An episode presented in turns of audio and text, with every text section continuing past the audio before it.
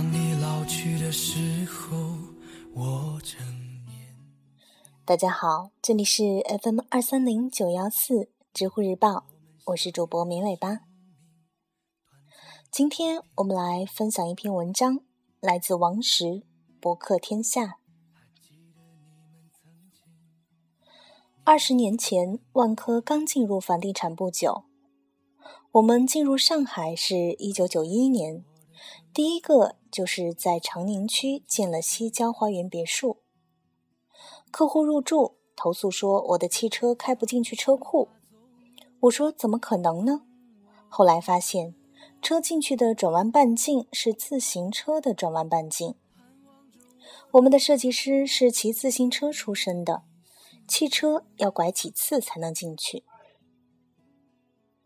这就是中国的现状，使城市的道路从适应自行车到适应小汽车，这个过程中有很多问题。最有意思的是什么呢？海南岛那时候热起来了，开发了很多别墅，当地把我请去对他们的设计进行点评，又去了一个别墅。进去参观一个卫生间，我说：“怎么有两个坐便器？”他说：“我这叫情人别墅。”我一听挺好的，情人别墅是要两个。我在想，不对呀，一块儿上厕所。后来弄清楚了，那叫比葫芦画瓢。其实原本一个是妇女专用的清洁盆，他照搬过来以为是马桶。中国从传统的农村进入城镇化过程中，会犯很多的错误。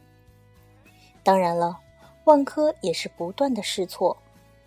班沃德先生参与设计的新天地是非常有名的，其中重要的一点是他如何尊重传统，如何把传统城市的记忆想办法保留下来。这个尊重也在国外考察中感受过。比如，我们到澳大利亚看到一个项目很有意思，就是一个城市工厂改成住宅。为了保留记忆，工厂的烟囱是不拆。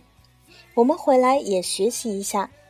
天津一个玻璃厂有三根大烟囱，我们就跟地方公司的总经理说了，这三根烟囱不能拆的，我们现学现卖。等建设好了，一看，我说烟囱呢？你哪怕给我保留一根呢，三根全没了。我们的负责人说我们要保留，但是业主不愿意，说你要留着烟囱，我们就不买。我们要跟着消费者走，所以理想主义的东西就拆掉了，我就非常郁闷。后来去日本参观京都一家搬迁的陶瓷厂，发现有三根烟囱，和天津玻璃厂的相似。但是是半截儿的，只是原来烟囱的三分之一。里面再看，拆的砖做了一个标志性的建筑，告诉你这里曾经是一个陶瓷厂，看着很受启发。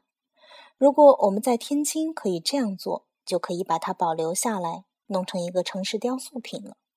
显然，你有好的愿望，还要有一些创意，更要尊重历史。回到新的城镇规划，在这个规划出台之前，我是比较焦虑的。焦虑在什么地方呢？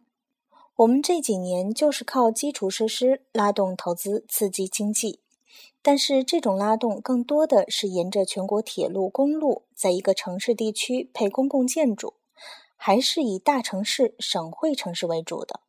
现在提出这种大城市资源太集中了。应通过小城镇用新一轮的刺激来拉动经济，这带来另外一个问题：中国的城市真的已经大到顶了吗？大城市病真的需要通过中小城市来解决吗？一出门就看到山、看到水这种理想主义的东西，我是怀疑的。我们知道，说大城市病的时候，往往会说到贫民窟。刚才说城市让生活更美好。未必，要我说，就是城市让生活更好。为什么？哈佛的格莱泽教授有一本书叫《城市的胜利》，他列举了里约。我们知道这座城市有很多的贫民窟，他做了调查和分析。什么是让生活更好、更美好的那个“美”字就算了，你到贫民窟一看，绝对不美。格莱泽教授针对贫民窟调查，结果表明卫生很差，水供应也不好，供电是黑帮控制。不过，问贫民窟居民。你愿意在这里生活，还是回到原来的地方生活？可以看到山，看到水。他不愿意，为什么？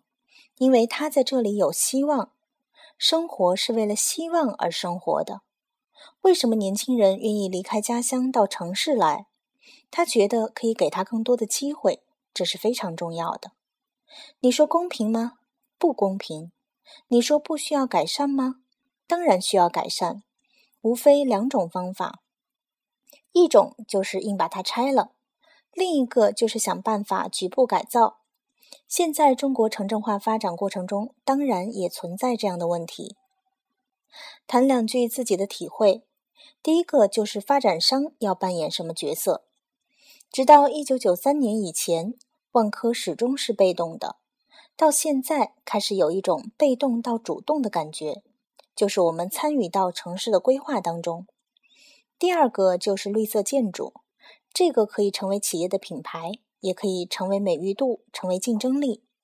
所以在未来的城市化过程当中，政府、媒体、社会都非常愿意看到有一定品牌和信誉度的公司进一步发展。下一步，发展商扮演一个什么样的角色？主要还是通过自己的行动、自己的品牌体现。不仅仅是赢得消费者、赢得市场，还要赢得社会的信任，更积极参加公益活动。